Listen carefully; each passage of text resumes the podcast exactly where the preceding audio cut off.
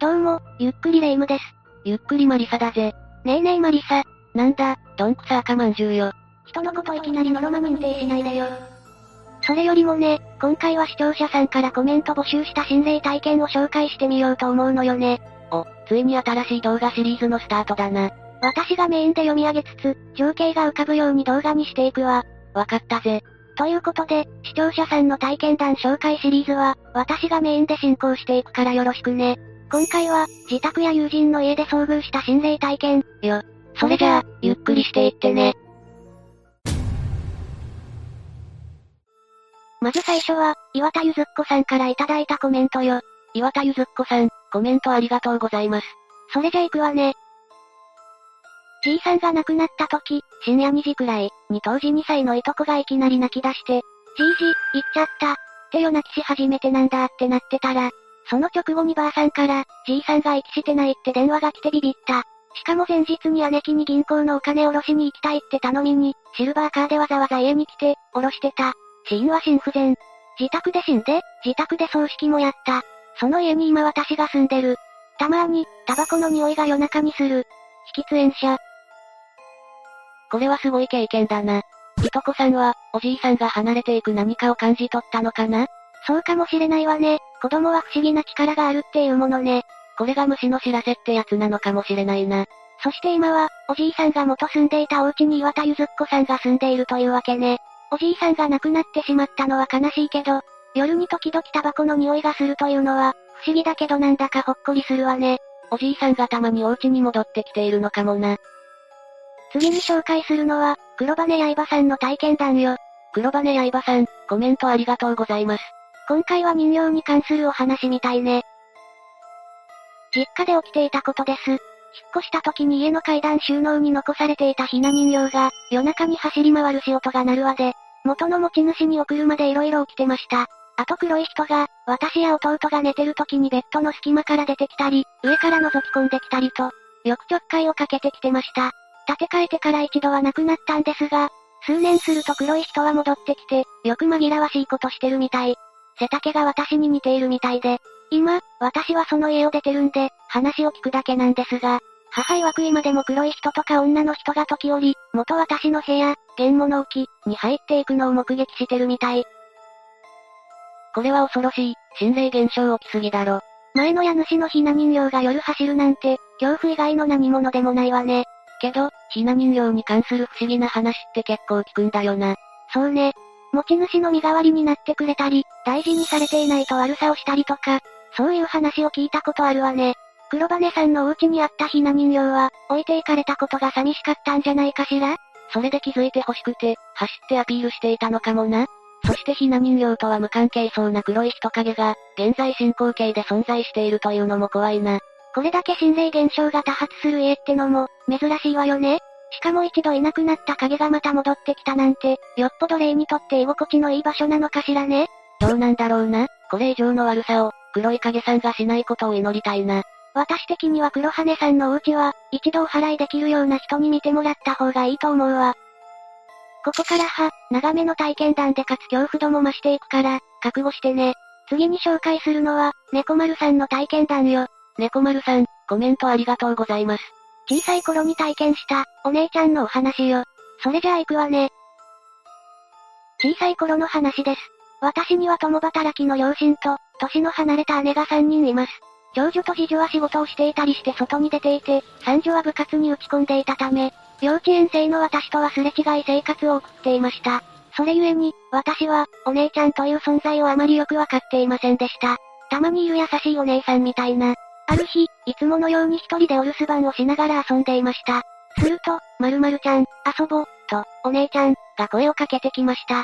私は、うん、と二つ返事で答えました。今思えば、姉たちの誰とも似ても似つかないのに、なぜか、あ、お姉ちゃんだ、と思ってしまったのです。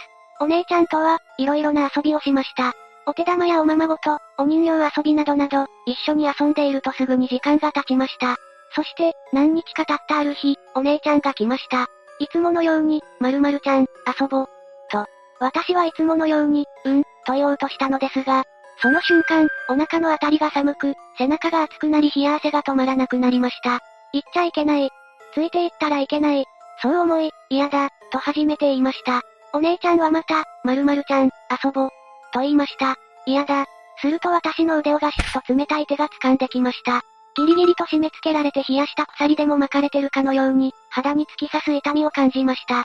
遊ぼ遊ぼ遊ぼ遊ぼ遊ぼ遊ぼ遊ぼ遊ぼ遊ぼ遊ぼ遊ぼ遊ぼ遊ぼ遊ぼ遊ぼ遊ぼ遊ぼ頭の中で声が響き、私は、嫌だ嫌だよと泣きながら腕を振りましたが叶わず、ずるずると引きずられてどこかに連れてかれそうになりました。その瞬間、家中に男の人の怒鳴り声と、バーン、という音が響きました。本当に壁全部がスピーカーになったかのように毛がビリビリとする感じがしました。そして気がつくと、母が仕事から帰ってくるバイクの音が聞こえました。お姉ちゃんの姿はどこにもありませんでした。私は怖くて、この時すぐには母に話せなかったのですが、2年くらい前、私の幼少期の話を家族でした日の夜に、母に、そういえば、小さい頃お姉ちゃんたちの誰でもない、お姉ちゃん、と遊んだんだよね。とその時の話をしました。母は、多分、おじいちゃんが助けてくれたんだよ。お姉ちゃんが消えたその日は、祖父の四十九日の日だったようです。そして、祖父は剣道の師範代で、祖父宅には表彰状やトロフィー等がたくさんありました。もしかすると、あの日聞こえた怒鳴り声と何かを叩く音は、と今では思います。うわぁ、これはかなりゾッとするな。私も読んでいて、鳥肌が立つほどだったわよ。結局、このお姉ちゃんは何者だったんだろうな？ほんと、そこがわからないし怖いわよね。猫丸さんを引きずり込んで、どうするつもりだったのかしら。おじいちゃんと思わしき声が助けてくれていなかったら、今頃どうなっていたんだろうか。ほんと、想像するだけでおかんがするわよね。けど、バーン、という音はきっとしないの音よねきっとそうだな。さすが元剣道師範代のおじいちゃん。天国に行っても威風堂々とした、おじいちゃんのお孫さんだった猫丸さんは、幸せ者だな。本当よね、羨ましいわ。最後に紹介するのは、野村武幸さんの体験談よ。野村武幸さん、ありがとうございます。学生の頃の友人宅の隣人さんにまつわるお話なんだけど、かなり怖いわよ。それじゃ行くわね。高校生の時、アパートに一人で下宿している旧友の家に、徹夜で入り浸ることが多くあった。いつものように、友人たちは麻雀、ドンジャラだったかな、お楽しみ、自分はパソコンにプログラムを入力していた。最初は、いつも通りにバカ話をしながら楽しんでいたが、深夜を回った頃、突然みんなの会話が途切れ出した。おい、パソコンばっかり触ってないで、何か喋れよ、と言われても、いつも通りに言葉が出ない。そのうち、麻雀をやっている仲間も手を止めて、休憩することになった。六畳一間の部屋の空気がおかしい。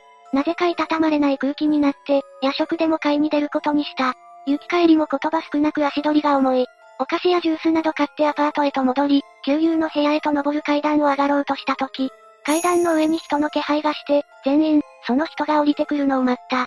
しかし、一向に降りてこない。勘違いかと思い、上へと上がる。2階には部屋が4部屋あり、裸電球の薄暗い廊下で繋がっている。みんな、明らかに奥の部屋に人の気配を感じながら部屋に入った。そんなわけがないことを全員が理解していた。なぜなら奥の部屋の住人は大学生で、おとなしい感じの人だった。ある日、大家が旧友の部屋を訪れて、〇〇さん、見てない？と尋ねた。なんでも、1週間近く学校を休んでいて、ご両親から大家に連絡があったらしい。旧友は見ていないと答えた。それから3ヶ月が過ぎたある日、大家から、その大学生の遺体が、遠く離れた海岸で見つかったことを聞いた。ご両親が捜索願いを出していて、ひどく腐乱したマル体の DNA 鑑定で、当人と判明するまで時間がかかったそうだ。その大学生の部屋は、ご両親が憔悴しきっていて実は当時のまま置かれていた。だから、奥に人の気配を感じるはずがないのだ。と、この後、2点3点の出来事が起こり、当時のことは今でも鮮明に記憶されていて忘れられません。もし、ご参考になりそうでしたら続きをメッセージさせていただきます。これはテレビとかで映像化できるレベルの体験談だな。本当よね。奥の部屋に誰かの気配を感じた時には、お隣さんはすでに他界していたってことよね？文面からすると、そうだよな。ってことは、奥の部屋にいたのは、そのお隣さんの霊？そう思うのが妥当だよな。深夜に他人の家の前に佇む人なんていないだろうし。自分がこの世にいないことに気づいてなくて、戻ってきたのかしらね？わからないが、この時安易に階段を上がりきらなくてよかったのかもな。気配の主と遭遇していたらと思うと、ゾッとするよ。それに、ここからさらに2点3点あったということだし、それも気になるわよね。そうだな、ぜひ続きの部分も聞いてみたいな。というわけで、今回の視聴者さん体験談の紹介はここまでよ。どれもかなり怖かったな。この他にも100件以上のコメントをいただいたのよね。他にも紹介したいコメントがたくさんありすぎたんだけど、尺の都合上これだけしか紹介できなかったわ。本当なら、もっとたくさん紹介したいくらいのにな。それにしても、みんな怖い心霊体験しすぎなのよ。私も思ったぜ。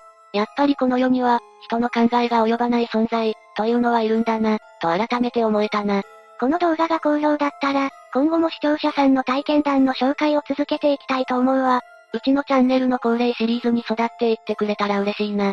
最後に、心霊体験談のコメントを寄せていただいた方、アンケートに答えてくれた方、本当にありがとうございました。それじゃあ、今日の動画はここまでよ。各お話への感想や、皆さんも体験談などあったら、ぜひコメントしてくれ。最後までご視聴ありがとうございました。